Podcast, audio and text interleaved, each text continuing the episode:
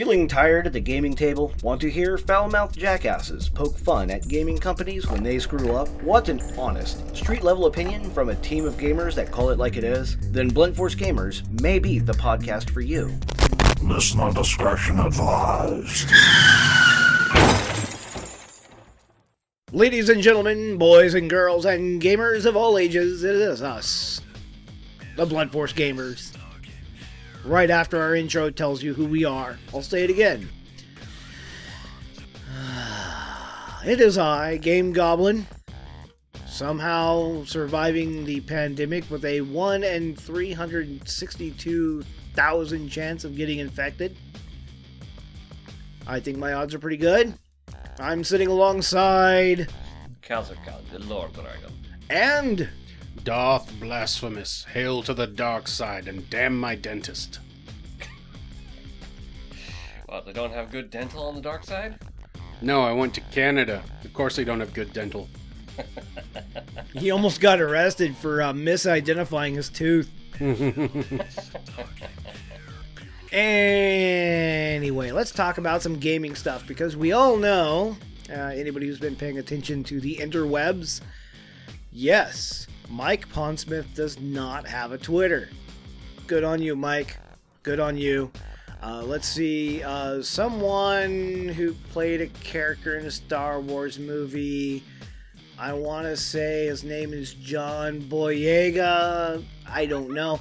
Because before Star Wars, he was a literally who. And now he's throwing tantrums on Instagram, st- trying to stay relevant. And Last of Us two is still damaging the games industry like a motherfucker. Way to go! Your game is so woke that your crew is quitting en masse. That's a good selling point for your game. So, these two gentlemen that are sitting with me, I've decided that we're going to talk about actual, like, dice gaming today, because that's a lot more fun. Uh, Blasphemous, you care to lead us in on this one? Uh, sure, so... Something that I've been toying with is ship-to-ship combat. And I'm not just talking boat-to-boat. I'm talking starships, flying fucking sea-going vessels, the whole nine. Because I want to plug both your guys' brains into this. Because I want to find the best game for running ship-to-ship combat. Whether it be fighters, whether it be boats, whether it be a flying ship shaped like a giant noodle for some fucking reason.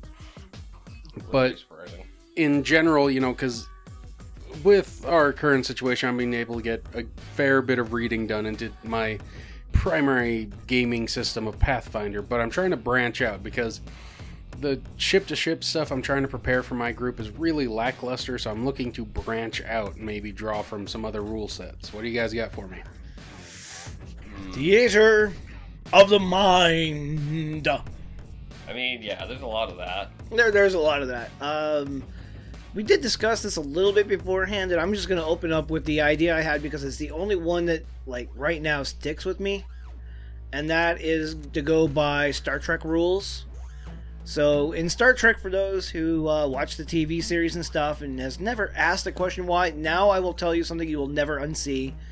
Why is it that when two ships meet, one of them or both of them aren't crooked to the other? It's because both ships have an auto-writing feature built into the hard system of the computer. And all of the ships fight on a two D plane while in space, which we know is a three D plane. This simplifies combat immensely.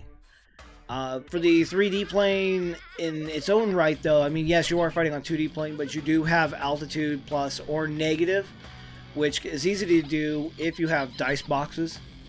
Uh, any sort of clear plastic dealy bob that you can set the spaceship on top of on the battle map would help to indicate that your ship is higher than another ship on the battle map. Like, everybody's fighting basically on the same plane, like you're doing naval battles.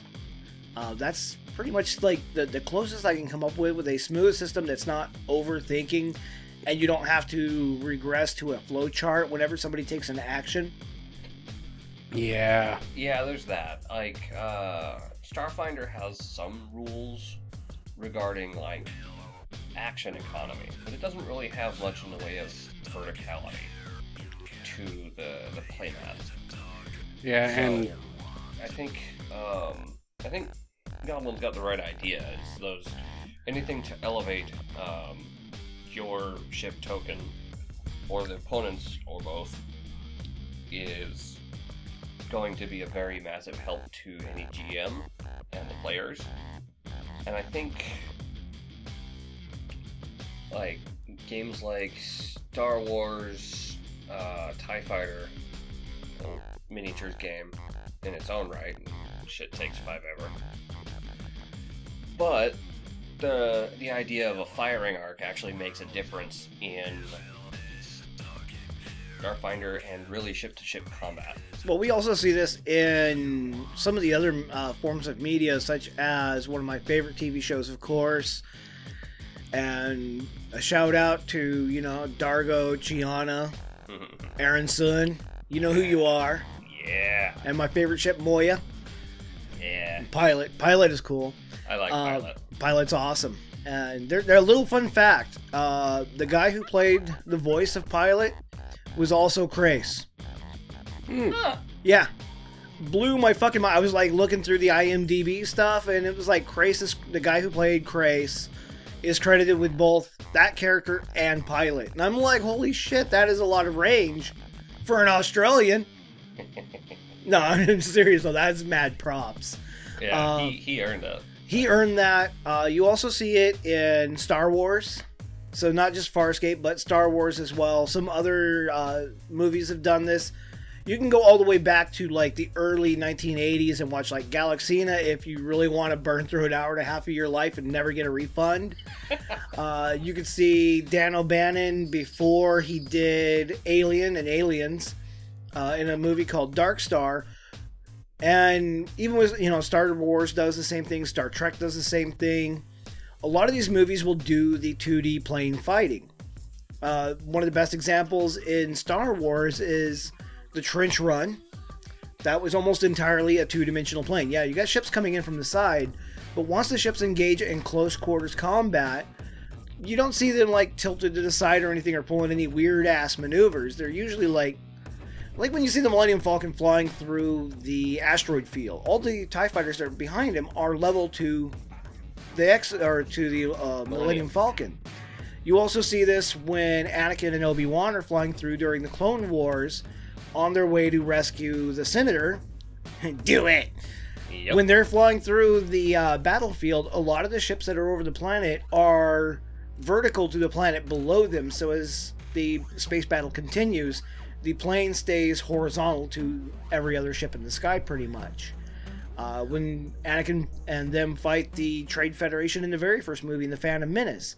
Again, you're dealing with a two-dimensional plane, and I think the reason they do this is because a three-dimensional plane is really extravagantly hard to not just conceptualize uh, for most common people. You know, like, it would blow my mind to sit there and play with toys and try to keep them in a three-dimensional plane.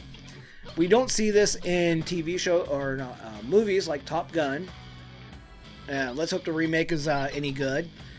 But in Top Gun, still, again, there's a lot of dogfighting in that movie. And still, they try to keep it on that two-dimensional plane because it's a lot simpler and easier for the audience as well as the director to keep tabs on everything. So if the story crafter can keep tabs on everything, they're going to be able to tell a better story and the audience is going to be able to digest it better. So my advice, Mister Blasphemous, uh, given all these forms of media, especially in movies, uh, retain that two-dimensional plane. I would say whatever system you decide to go with should maintain this status quo because it'll be easier for both you to run and the audience to engage with, and it's simple enough to still, it's not going to blow people's minds. They're like doing a uh, barrel roll in the middle of combat and their ship is one hundred seventy-two degrees off the port while uh, flipping the ass end of their vehicle around at a thirty degree axis. I think what it is is like the human mind is so used to having ground. What, whatever and however far that away is, you still have ground. So is that why Anakin lost? Because Obi-Wan broke the fucking laws of physics and had the high ground? It's not I mean, my fault the ground was smoking weed. They were too. On a planet that was completely smoldering. That planet was baked.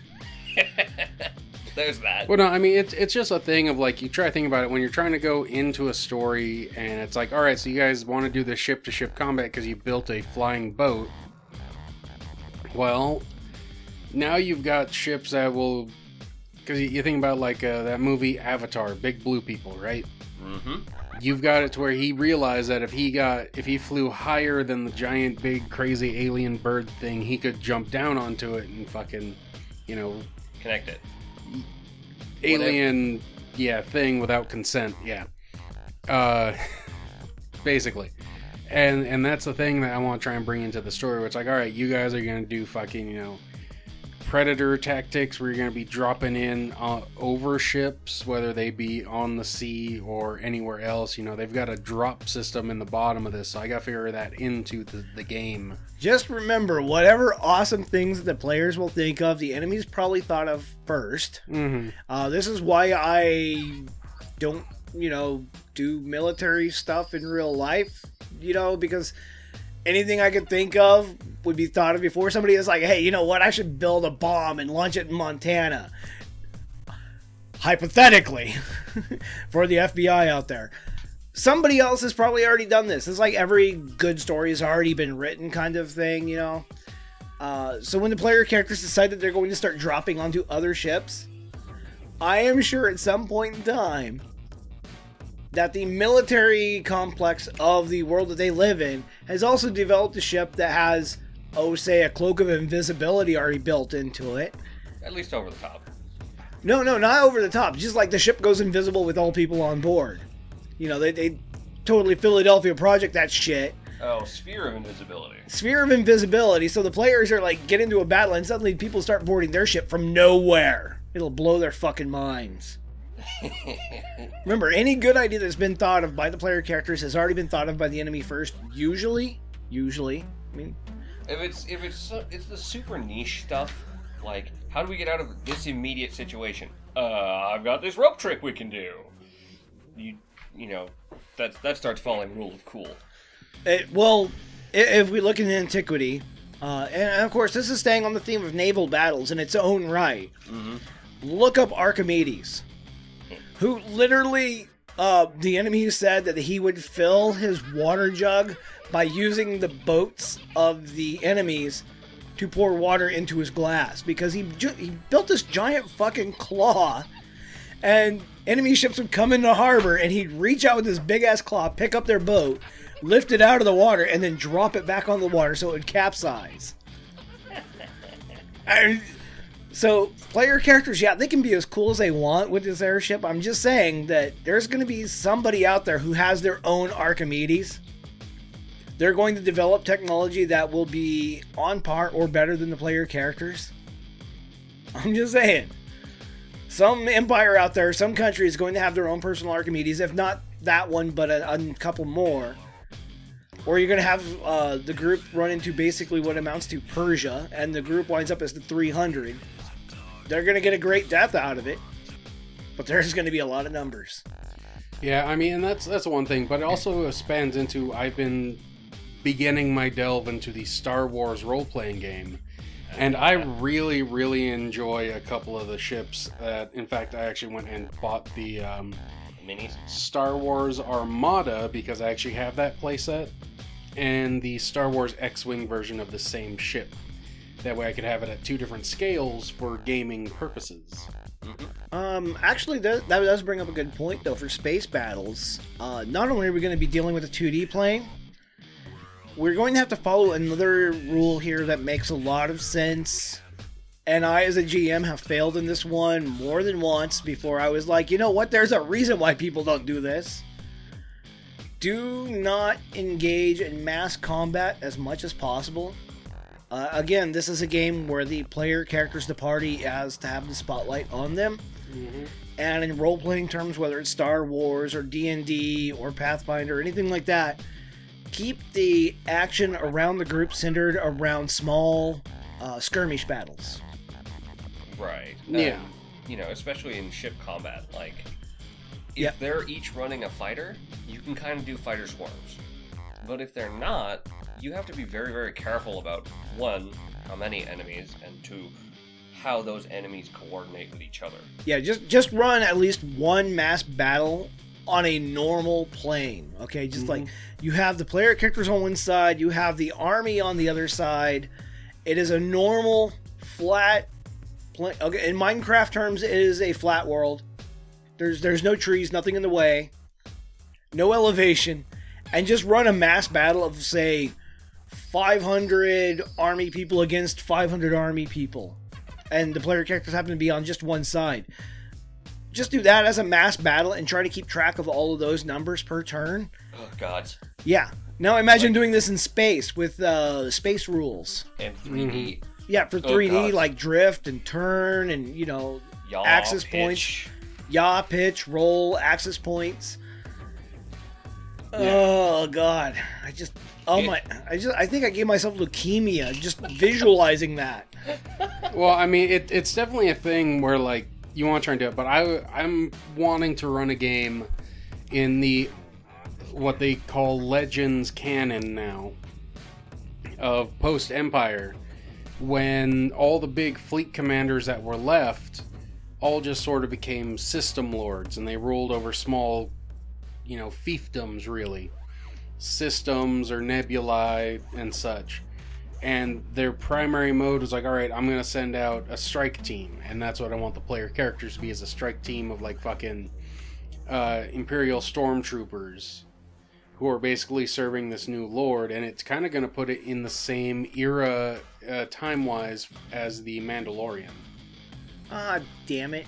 hmm Oh, well, you were mentioning this game earlier, and I was thinking, you know what, what would be really cool to play is a Chiss. I've never played a Chiss before, and I really do love that species. Um, call it a cult, uh, cultural appreciation, if you want. I'm not a big fan of Thrawn. I just, in general, like the Chiss. Uh, they're, they're an interesting species, uh, lore-wise, anyway. And I really hate killing them on Kashyyyk when I play Star Wars Galaxies. Uh, but they're aggro to me, and... You know what? Yourself. I need loot, okay? I, I got bills to pay. No, so I, I was thinking of the species, and like if the player characters are Imperial Stormtroopers, you had just totally murdered my Ewok idea. Well, now it's they're using Imperial tech. You know, it could even be, I'd have to talk to my players, that they literally just, well, you need, so the, the ship I have in mind requires a ninety-person crew to run it effectively. That includes... either four TIE Fighters or a bomber and two TIE Fighters. That's what can fit in the hull. And you would need everyone else to run stuff, you know, fire cannons, keep the engines going, life support, medical staff. So you would need ninety people. So there would have to be either they stole this ship or they're Imperials who basically are like, fuck this, we're striking out on our own and we be pirates. Well, well no, no, no, no, no. They could have bought it. Right? Yeah, I, I you mean, can buy them legit. You can buy them legit. Well, not just that. I mean, what happened after the fall of the U S S R? You, if you had the money for it, you could buy anything from Russia. You want a nuclear sub? Boom. You bought a nuclear sub. You want a helicopter? Bam. You have a helicopter.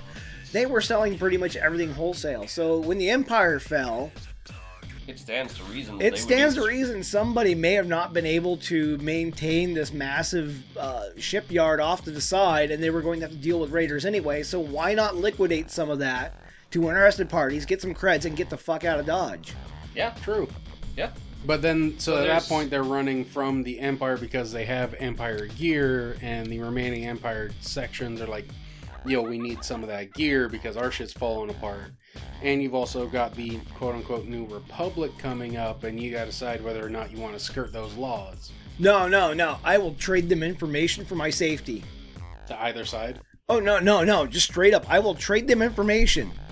My character will have, like, force sensitivity for one use. Mm-hmm. One fucking use. That's it.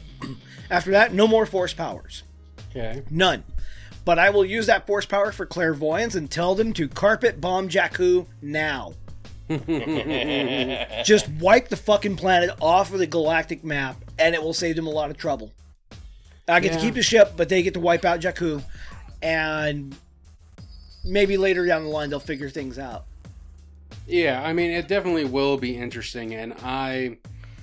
Now, I would be for that, you know, as an interesting story thing. And you'd just be the, the fucking crazy little Ewok swearing that they need to fucking get rid of Jakku for some fucking reason. I mean, another thing to keep in mind, especially in the Star Wars universe, droids. Droids are a thing. You can staff ships with them. You get a bunch of protocol droids or... Uh... Yes, but in the game system, there are things for having droids, and you have to maintain them and all that. That and droids also have this little quirk to them. That they eventually, if they're left online long enough, uh, they basically develop a lesser form of sentience. Or uh, a personality, at least. Or at least a, ver- a personality. This is how we got Forlom. This is how we got I G eighty-eight. This is how we get, you know... H K ninety-nine. H K four, or yeah, H K forty-seven. Yeah. Uh, they develop a personality. There's even other droids in there that were purposely programmed to be horrible, evil, malicious, badass bastards. Uh, there's actually one... From the Resisties, uh, actually in the first movie, it's a side thing that's still in canon. One of the commanders there, he had a uh, droid from the trade war with Naboo. He actually got one of the Roger Roger droids. Oh, yeah, yeah. Painted it up like red and black to be all scary looking, and then turned it into a freaking psychopath. He intentionally made a psycho killer robot out of one of those. So, droids have a tendency in that system to be awesome, but at the same time, it's also a warning that, you know, you need to turn it off occasionally and wipe its memory, or it develops a personality and might just go on a killing spree on a pleasure boat. Or, you know, we get tales of uh, Doc Martin making a, a droid character, a little, uh, like, rebuilt, like R two style. I forget what they're called. Yeah. They're not, they're not... An astromech. Astromech, thank you. So this astromech joyrided a uh, Sith starfighter. He stole it. So you get this kind of crazy shit happening. And mind you, this was a player character. But just the same, it's a warning about droids. Well, actually, there's a one. There is actually one super awesome thing about droids. Not just in space combat, but in game. And I know this is a divergence a bit from our primary topic here, but droids are not going to go into every tavern and possibly try to get as drunk as possible in every tavern. And every time that your players' characters, you know, come to a planet to resupply their stock and supplies and all that crap, they're not going to try to, like, leave behind half a dozen pregnant women at the same time. They're not out to pillage and loot and rape everything they can. They're just, they're droids. George, the George fuck can't, do I need that for? Yeah, droids can't get drunk. So, you know what? A droid bard would be actually kind of like a weird paradox. I mean... It, at that point, you're carrying around a boombox. That's all it is. Yeah, you got a walking boombox, you know, and he's like got charisma coming out of the ass, but he's not like trying to like lay the dragon. Mm. I mean, that that's definitely one thing, but then it kind of becomes a cop-out to the whole deal of you got to run a ship, you know? Because right. Then it's like, well, with the way I've, I've been doing it up till now, my characters literally are two levels away from taking leadership. And then they will have full use of their ship. Until then, they're going to be able to fly back, park it, and the crew that was hired to drive it there is going to hop their happy asses on a couple of carts and fucking ride out because they, there's not enough gold that they have that they could pay these people to stay and run the ship because they need leadership in order to have at least each of them play a member of the crew who is always part of the crew. They never go with them on the landing party. Well, part of leadership uh, in the Pathfinder system and even those systems that incorporate it, part of the leadership feat, uh, say you're running a ship. Okay, we got kind of past the combat part, which is, mm-hmm. you know, tough in its own regards. When you're running a ship, especially in a space campaign, my first thought is that ship should be run similarly to a village, and that's where leadership feat comes into play. If I take leadership with a character, yes, I get my cohort who's two levels below me and is willing to follow me on adventures and risk life and limb to learn from somebody who's already done all these things. Because, you know, that's what people do. They apprentice. Yeah. But right. Below that cohort, who's two levels below me, is a whole gaggle of other people who think I'm super cool. I'm the bee's knees. I'm the cat's pajamas. And they're willing to help me out whenever, if I need a place to sleep or uh, whatnot, or if I need a hot meal. But these individuals usually form together in their own village and become very self-sufficient. They'll take care of their own food needs. They'll develop friendships amongst one another. Uh, they'll, one of them will become basically, you know, the village witch or healer. So when a ship is involved and people take leadership, it almost runs itself in the background. And for the player character, when they come into the village, sure, they're going to have their cohort following them around. But the next highest level person or most... Uh, senior. Most senior person, yes. Uh, basically, I, as the player character, would give them orders, mm. or at least strongly worded suggestions. You know, like, hey, we should expand in this direction, or the village, you know, we, we need to do this. I'm willing to help finance it. You know, so we need to build a well, or we need to, you know, work on the fortifications. The same thing could go with a ship.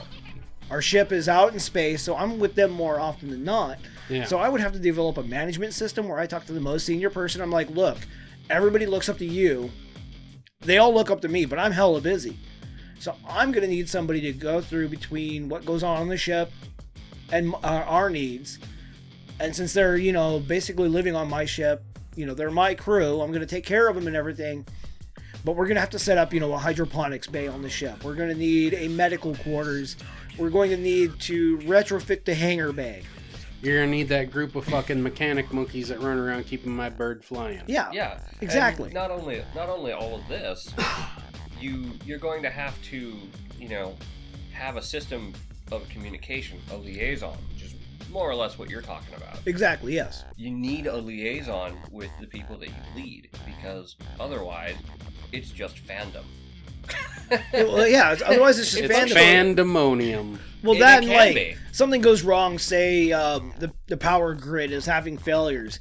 Now I, as the player character, have to go below deck and look for random N P C follower number forty-three, who's going to direct me to random N P C follower number forty-seven.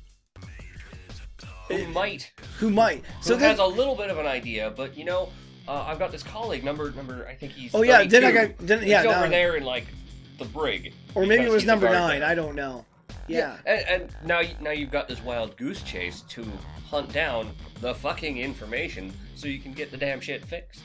And, exactly. And usually those uh, situations, usually not always the case, are not very fun for either G M or player, because mm-hmm. the player feels like they're having their time wasted, while the G M is just like, well, you set this up, now I have to run through it.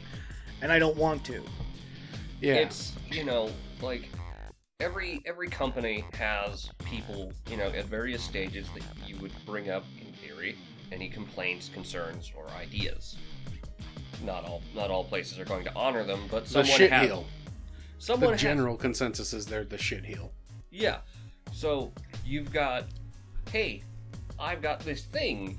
Maybe you could pass it up the chain. Bop, bop, bop.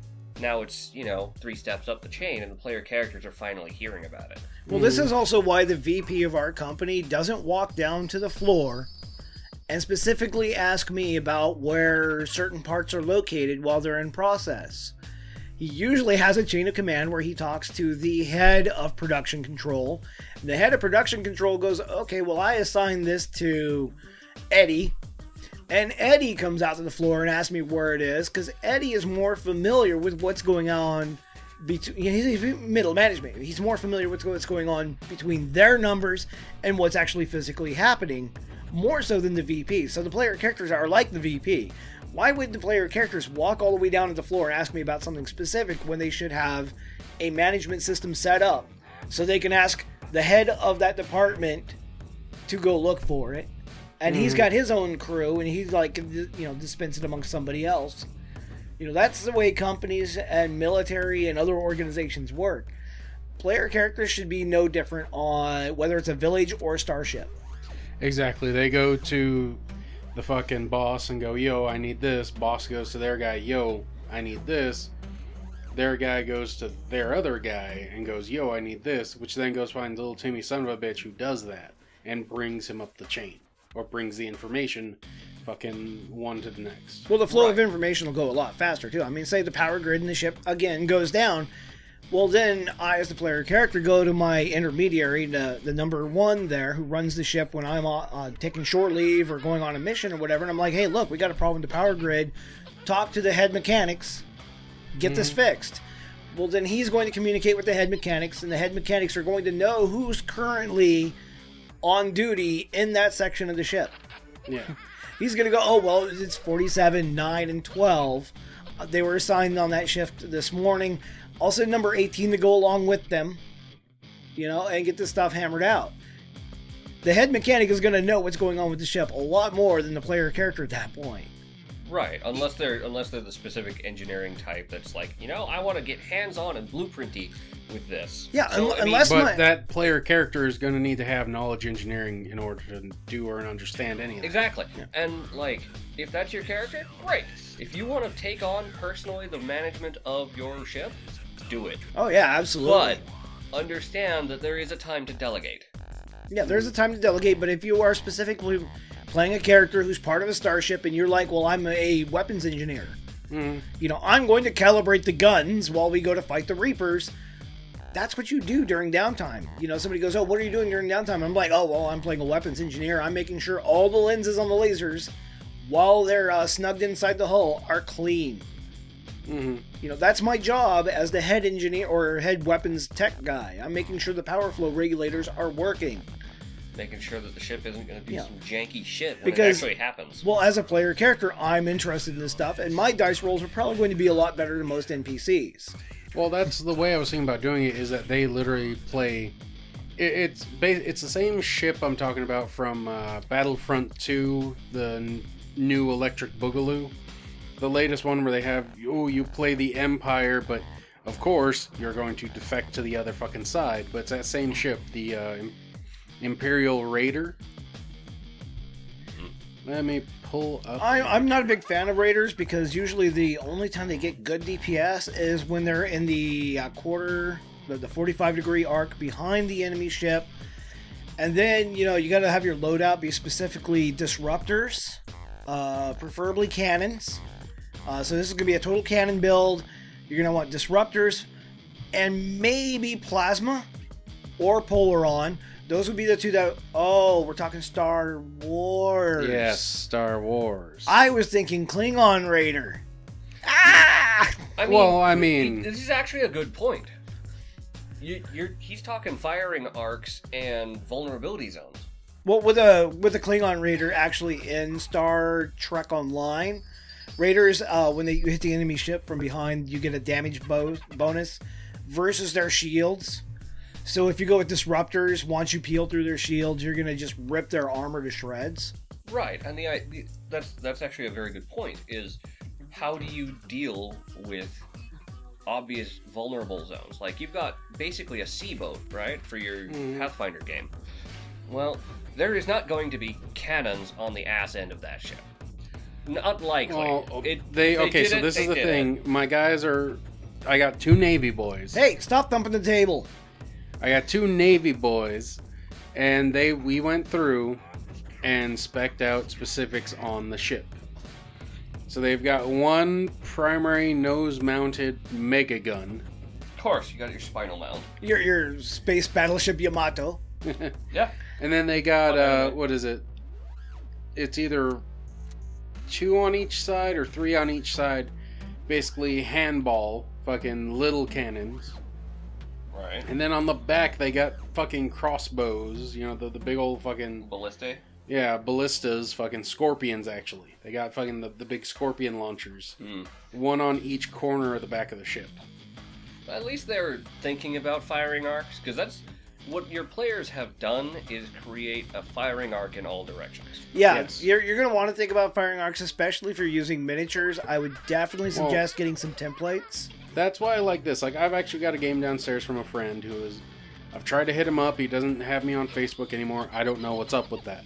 But I have an old D and D module. I'll show you guys when we take a break after this one. And it's literally all about skyships. I haven't read it in a couple years now.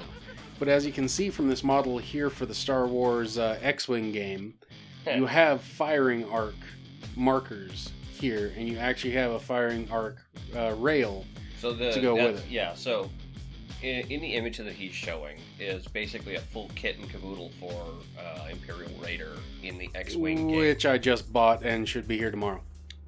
Fun story, my roommate has one of these. Also a fun story. The game that that is from takes five ever. No, it doesn't. Uh-huh. I have played it and it has been over in an hour. And you've had very quick matches. Because most yes. of the ones that I've either been in or watched have taken two to three. Well, isn't it, isn't it funny where a game about combat takes five hours between two ships where the combat on screen, if it lasts more than five seconds, they have some very incompetent gunners. Well, that's the thing, is it really comes down to the players, because I found this out when I was playing Armada, which let me... Go... Armada, oh, now he's looking for it. So I ordered this tiny one, and this is everything that comes with. Oh, it's so cute! Now, to give you a perspective, I showed you guys, so this is Star Wars Armada, which was game came back, I believe, twenty sixteen, twenty seventeen. It came out, I picked up Armada itself. I really didn't get too into it because no one ever wanted to play. But this ship is just smaller than a Corellian cruiser. Cor- uh, you mean a Corvette? Corvette, there you go. Corellian Corvette. Um, and they have it set up with your arcs and your shield ratings, and, and I find this really good for a ship-to-ship battle scenario. To use these miniatures, because they've already got a whole system. It has a grid map. You play on a three foot by three foot square, and it moves around. And Armada is a lot faster than X-Wing for several reasons. You don't have to do that. Well, I got to plan my next six steps outward. Nah. With Armada, it's pretty, you know, all right, my turn, your turn, go. I'm going to shoot. I'm going to move. I'm going to move. I'm going to shoot. And it's pretty straightforward. X-Wing, in my limited experience with it, they were fast, but it still was a lot clunkier. And the only reason they went fast is because these were people who were doing the demonstration over and over and over again at, funny enough, RadCon. Because they had it out on the game table, and I really wanted to play, and then I realized it was X-Wing and not Armada. Aww. I mean, it makes sense. It's... None of what you're saying is wrong, mm. right? X-Wing is a very clunky game, but it does have firing arcs and range. Which, which is the two major things that you were bringing up. Yeah, yeah, when it comes to weapons, firing arc and range are very important. Like, uh, I would say like a ballista in air with an airship uh, for the Pathfinder game. After max range, pretty much, that ballista bolt is just going to drop out of the air. After max range, we say if they have a uh, catapult mounted on the prow, after it hits max range, that boulder is just going to free fall. They become lawn darts. Everything becomes a long dart after, you know, they reach maximum. Even the little hand cannons, which are just the little one-man cannons that are mounted to the railing. Yeah. They don't have the full drawback. The ship's just going to go whoop. And eventually, with enough crit fails, it will uh, detach itself and wound the person using it. Well, I, I would even, you know, like, if I was to build a ship in Pathfinder for, say, if I wanted to go totally just straight-up Spelljammer with that shit, mm-hmm. um, and I wanted, you know, take on the Yogi and Illithids and whatever else in space, and I build a particle cannon based off of Meteor Swarm, it has a maximum range, I believe, about one hundred eighty feet. Uh, don't quote me on that one. I'm just taking that uh, range off the top of my head. Uh, but after one hundred eighty feet, that meteor swarm would become ineffective. The spell's effect ends. And physical weapons that are non-magical, I would say the same story. Uh, in fact, in games like Star Wars, uh, not just Star Wars, but the actual lore of the uh, canon universe, uh, at least pre-Kathleen Kennedy era, Star Wars, the, the range on the cannons was only, I think, like two kilometers. Or something like that. It, it wasn't like super extensive. Maybe it was about ten kilometers. But after a certain point, because of particulates in space, we know space is, you know, a vast void, but it's not completely devoid. And after a certain distance, the particles fired from the cannons would eventually just deteriorate to the point where they were non-effective. Yeah, yeah. They would just dissipate into nothingness. Well, especially because a lot of them, yes, there were turbo lasers mounted on some of the ships, but a lot of the firearms, when you get into the deep lore of what they consider Legends canon, you're firing ionized plasma, basically burps, right? Your guns would have a canister of this uh, high-energy fuel, oh. basically, And the whole point of the gun was I go boop, and it's going to open and close quickly. But I'm going to get enough of that material out and ionize it within the gun that it's going to shoot in the direction where I point my gun. So I'm shooting that. Or if you have the Wookiee's gun, you literally were firing a fucking, uh, like the the bow caster that Chewie had. Yeah. You were firing an actual, like, fucking rebar rod. But and superheated. Oh, yeah, you superheated it, but it hit, and that's why every time you saw Chewie shoot someone with it, they would go flying, because they're literally getting hit with a fucking rebar rod. Which, you know, unlike most of the other weapons, isn't going to, is going to knock you off your ass more so than just the impact of lasers and plasma. Yeah, I, I know it's, it's fantasy and everything. We all know that uh, plasma is superheated farts. And basically it basically. is it's basically superheated parts, and when you fire that, you know, especially in space, because space happens to be kind of on the colder side of frosty, it's going to dissipate it's going to dissipate that superheated gas is going to lose temperature rapidly. It's not going to be superheated after a, a short amount of time unless you're in a specific environment, and then things might get super lethal and you got environmental hazards. Uh, so yeah, all your weapons are going to have a range. You're not going to have to have the Isaac Newton speech uh, before each game where ship combat takes place, unless the player characters decide to resort to uh, rail guns or other physical cannons.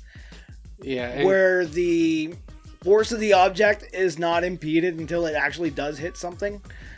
But yeah, even that's... then, you also got to go with the lore of the world, and in Star Wars. Uh, having a physical projectile was really looked down on because of how much damage it did. That's why the stormtrooper armor could take the blast of plasma and it would just cause you to pass out, because it's better for you to pass out than to have a fucking bullet hole go through you. Because you could only dissipate the energy so much, and the suit would actually squeeze you a bit. But it was better than just wearing nothing, because there's no real way to dissipate the energy unless you're dragging a fucking Faraday cage around all day. Which is a pain in the ass. Well, it's impractical. But yeah. And well, no, it's not impractical. You just make your armor out of a Faraday cage. That's literally what the armor did, but it would only take so much, and then it would cause you to pass out and drop, so you're not going to... No wonder their communicators were always faulty. Yeah. that that explains a lot, actually. Yeah, it does. Now, Goblin mentioned something that's actually rather important. Environmental hazards. Your, your Pathfinder setting has magic. Mm-hmm. Conjure wind wall. Anything that you can do to fuck with the weather, mm-hmm. do it. Because yeah. these environmental hazards are going to affect the entire combat. Both ships, all ships. As well as be fucking nasty to aim in. Because I don't know if you've ever shot in a windstorm. It sucks. Yeah, it's not fun. Uh, but another thing I need to throw in also is the ship can't fly forever. It needs to land and rest for periods of time, because the magical things on them eventually just go, bloop, I know work for a while. Yeah, because you only have time. So, yeah, recharge, you know, your your magic user who is actually running it is going to need time and to rest. Yeah, I mean, even with, you know, your standard three-ship elevators, or three-shift, I should say, you know... If you're running a boat on magic and it requires a caster every day, mm-hmm. they're, the they're going time. to they're going to run dry. Oh, I guess I should explain that system for our listeners. If anybody's out there still, I know the pandemic has killed off about one quarter of the world right now. Nah, nah. Captain Trips. I'm just kidding. Uh, anyway, the system, the way it worked, and I think this is the same one Blasphemous is using, which is a system I came up with in a former game. To kind of hamstring ships a little bit, because a lot of players look at airships as the end-all, be-all in a fantasy game. Like, ooh, we got an airship. We can do anything we want now. Well, yes and no, kid. Yes and no. And I just thumped the table really hard. Sorry about that one, but Blasphemous did it first, and I had to repeat. Anyway, uh, the system I had with the airship is it actually had a onboard, uh, basically navigation bay nearby the captain's quarters, uh, usually near the aft end of the ship. And inside the chamber was basically a, for lack of better words, a magical Faraday cage that would harness the expended spell energy of the person inside of it, and they had to be an arcane caster, preferably a sorcerer, But wizards would work, uh, bards would work, but it was preferably a um, arcane caster. And they would sit basically in this small little chamber, uh, thankfully, that had windows installed so they could at least get fresh air and stuff. Oh, for the few minutes they were alive. No, that depended. That depended. Uh, that guy actually burned everything in that situation. Uh, but that was part of the um, caveat to that ship, was if somebody expended their last spell slot, the ship would basically uh, consume whatever was still in the, in there. So, if you didn't have any spells to cast to keep the ship in aloft, the ship would just cannibalize the person inside the chamber.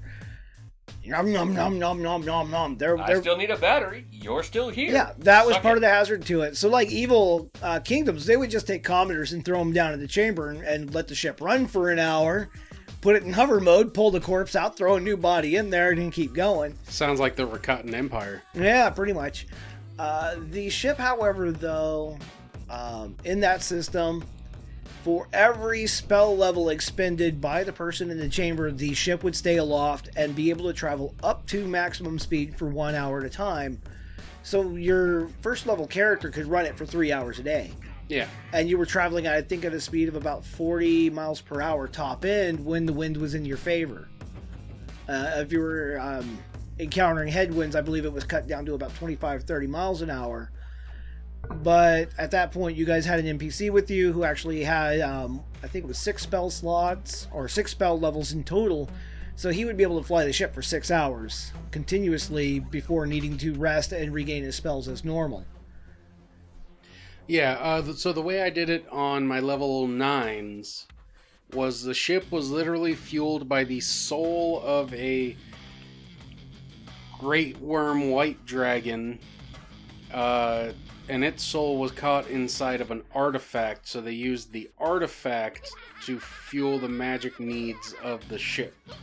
But it had a cooldown thing where it had to drop every, like, twelve hours. The ship could go twelve hours, and then that was it. It would have to set down and rest for at least an hour, or until the dragon spirit felt like operating the ship, because it had a personality of its own. In the new one, they basically have a core, which, you know, lesser magic devices are fed into, uh, and then a sorcerer or group thereof. I haven't really gotten the nitty-gritty done yet. Have to maintain the levels of, you know, magic flow. Okay, so you're, to keep you're the talking levitation going. Like an engineering team dedicated yeah. to power. That we literally agreed on that, where there are... Um, So there's the engine crew, which is like five people. And then there's the engineer corps, which is like six Table people. Table thumper. You said repeat. No, I didn't say repeat. but um, but but that's the thing about it, is they've got, um, you know, a, a number of crew, speaking with actual naval guys, my, my naval boys. And they're like, no, this is how most crews go, operate, blah, blah, blah, blah, blah. So that's how we're running it, is that, uh, you know, they actually know what they're talking about when it comes to boats, more than I do. I'm, I'm from the fucking desert. Fuck if I know, right?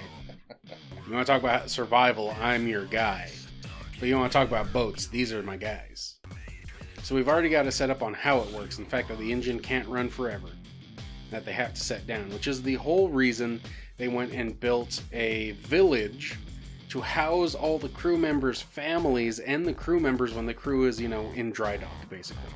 They built a lake so they could literally just push it out into the water and see how it does as a real boat.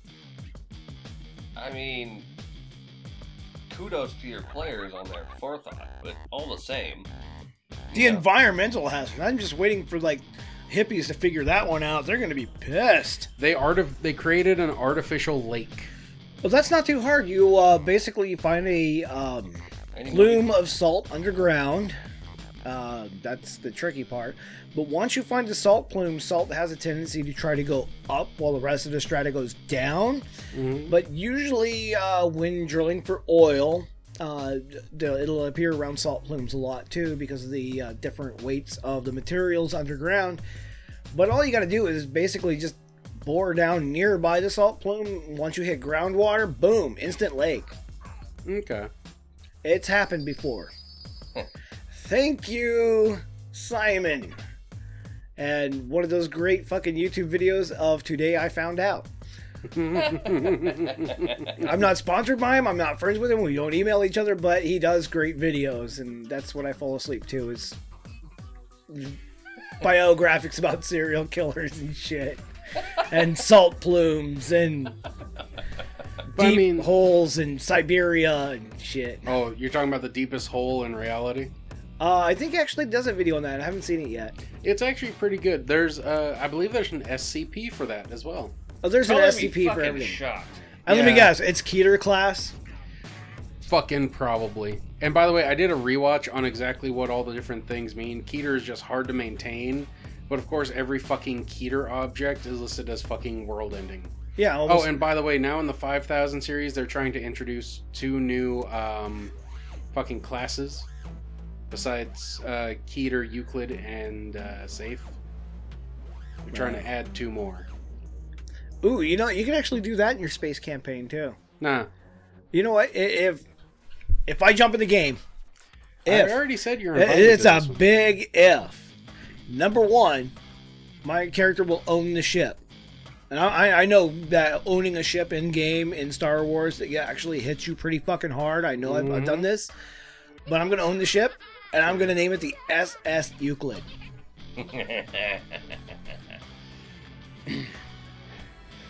It's not marked safe. And you know what? I- I'm actually going to put a sign over the brig. Okay, because uh, if it's a it's an Imperial ship, it's going to have a brig, definitely, at least a two-cell minimum. Uh-huh. And it's going to have at least one torture for asking people questions using physical methods that might be frowned upon by more civilized folk. Or Americans. Uh, we, we do like... Um, well, it's not waterboarding if you use diesel. I'll just say that. Anyway, I'm going to name that area of the ship the Safe Space.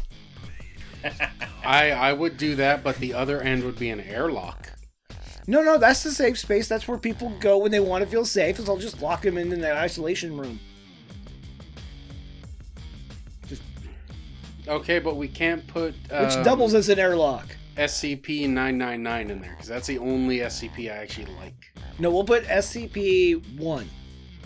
Look, but one is... Con- uh, fucking... Nobody can agree on what one is. Which is weird, because I remember a couple years ago where two was the big angel guy. Three was, um... Garden of Eden. Yeah. And yeah, and then now... I don't know. It's weird. I'll, I'll just name it S C P zero four nine. I right. assure you my cure is most effective, Doctor.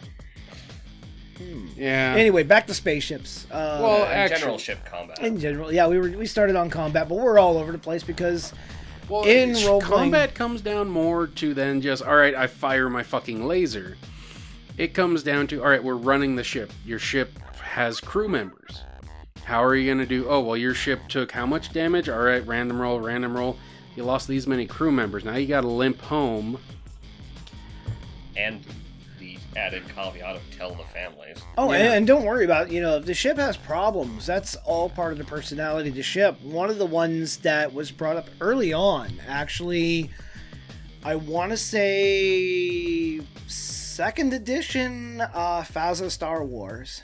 So, so we're going back to the D, uh, the D six system here. Oh, Jesus. Yeah. Uh, one of the ones they mentioned was the, about the Millennium Falcon itself and the fact that Han had such a hard time getting the ship to do what it was supposed to at specific intervals. And it was kind of part of the ship's personality at that time. And they said, don't, uh, you know, you can add these things to the, the ship, but don't try to fix every problem with the ship. And he's like, well, imagine this, like if Han Solo and the rest of the guys left the ship, and a bunch of stormtroopers were like, hey, we should take that ship and put it in impound. It will make it harder for those bad people who are screwing up with the Empire's plans for peace. It'll make it harder for them to get around the, the galaxy and do their mucky mucks. They get on board the Aluminum Falcon, only to have the Aluminum Falcon refuse to leave port. right? Because Han had troubles getting the thing to start. You know, it's like when you get into a car and you turn the key and you're like, come on, come on, come on, come on. Or they're in a space chase, like say the stormtroopers actually do get the Aluminum Falcon to start. They get out of dock, they're flying along. Han Solo's like, help, you've got to catch it. What the stormtroopers don't realize is that usually when Han says, let's kick in the light speed, listen, you know, it doesn't do it, right? So this means the player characters are like catching up to the ship. The stormtroopers like, screw this, we got to get out of here. Let's go in the hyperdrive. They do the deal and weep, weep, weep, weep, weep, weep, weep, weep, weep, crap. But see, thanks to the Kathleen Kennedy era, now that's because there is a, um, oh, Jesus, a droid, was it was a, uh, Let's just, can we just stop dude, before dude, you give us both headaches? That movie gave me pancreatic cancer, okay? And hey, remember, the one lesson to learn is that um, Captain Smooth, fucking Lando, is apparently a pedo, according to the creators? Uh, yes, there's actual physical proof of that, screenshots. Uh, that, yes, children are included into his sexual appetite. So, yeah. This is what Disney is uh, supporting. And um, which I had the damnedest time trying to find that. I still have not found that tweet. Um, I, no, it wasn't a tweet. It was a news article. Well, no, it, they tweeted that out. Oh, well, yeah, I, I saw it. Their screen cap somewhere. Once it's on the internet, it's always on the internet. I might dig for it if motivated, but I'm not motivated. Uh, but it is out there. I've read it. It might be on Reddit. Ah. Anyway, just saying. Um, but yeah, I mean, that that's yeah, just one of the things shit. with having a ship is, yes, they will have their quirks, and it's one of those things of, you, I don't know if y'all know this, I know I do, you live in a bad neighborhood, you have your car just running. It doesn't need to be fancy, it doesn't need to be fixed. You keep it so it just runs long enough for you to get to work and back. Maybe to get it to the mechanic and tell them, you know what, just make it so that it runs. Because you don't want a car that's all brand new, all tricked out and all that, because you know why? That shit's going to get stolen. You live near the border, that shit's going to be in Tijuana, chopped up into fifty different pieces. Funny story, actually. Uh, speaking about living on the border, one of my co-workers, who actually works in the same building you do. Oh, boy. He used to live down by the border, and he got tired of his pickup truck getting stolen. Number okay. one stolen vehicle. His pickup truck kept getting stolen, and ninety-nine point nine percent of the times it was, what do they call them now? Undocumented, um...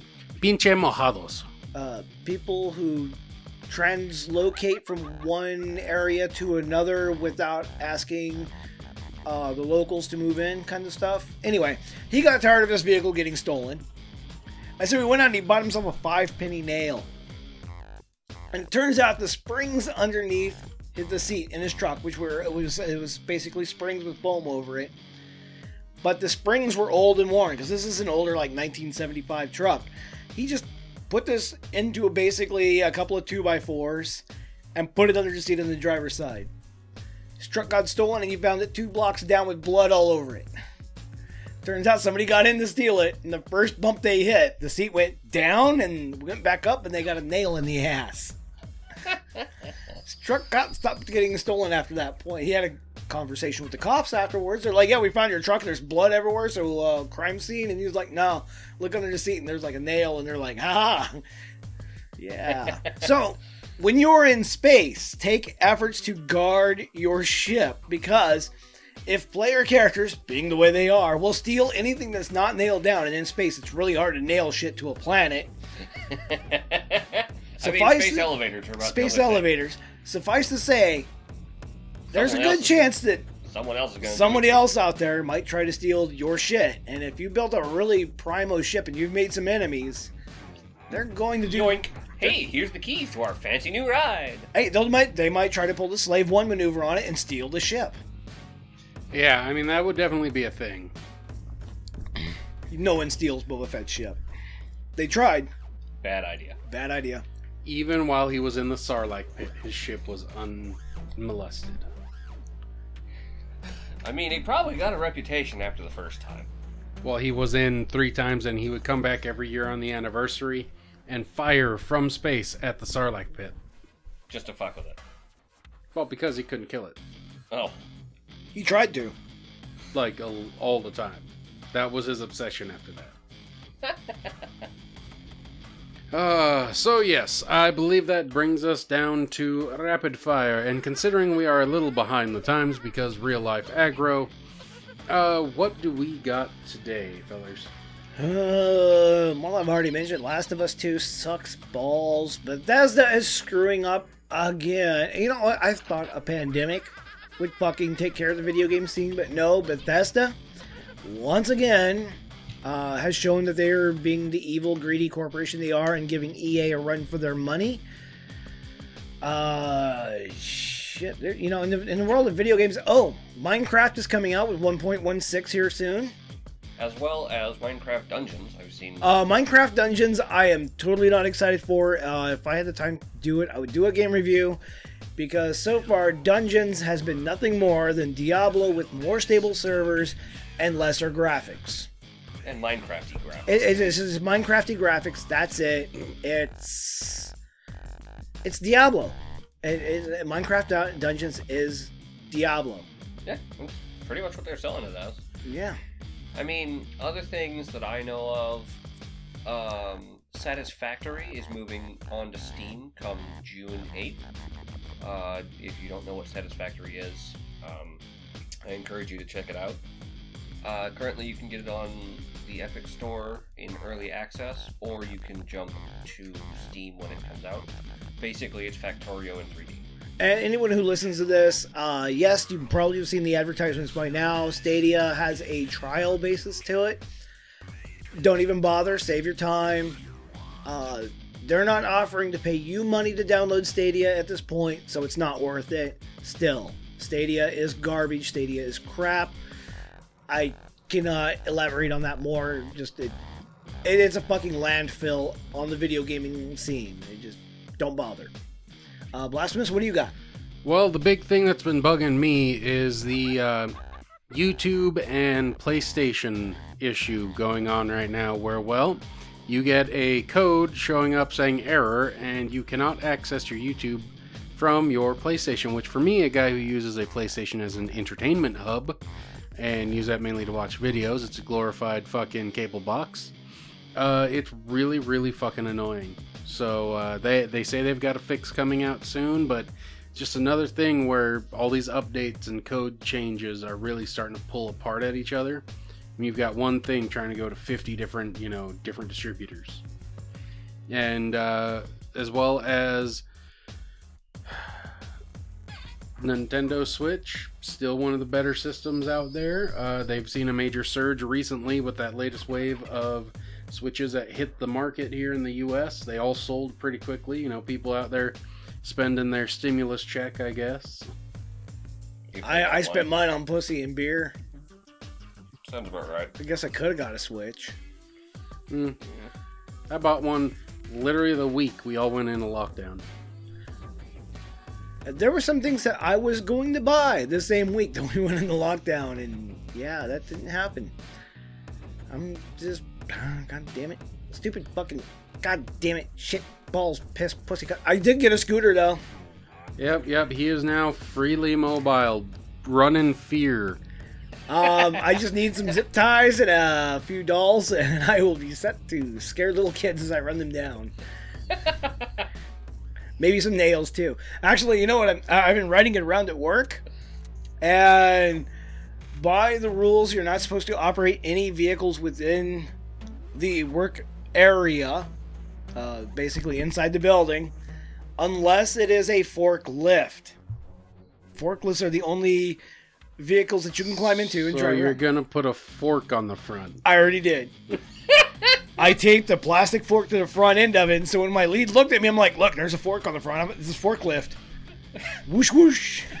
No, no, no. What you should have done was tape, uh, attach it on there so you could push on the back of it, and the fork would lift. That would take a lot of mechanization I don't want to bother with. A piece of tape and a fork was good enough. Anyway, that's Game Goblin. This is our space episode. Hopefully there was a nugget of something in here you got that helped you out with your game, or at least reaffirmed an idea you already may have had.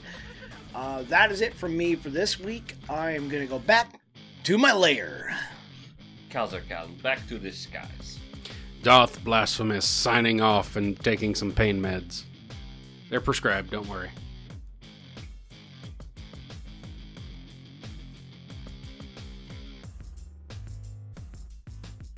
Hey, um, if Chiss is, like, eating an apple and they start choking on it, what color does, what, what, what their face, what color does it change to? Of color. Oh. Four, three, two,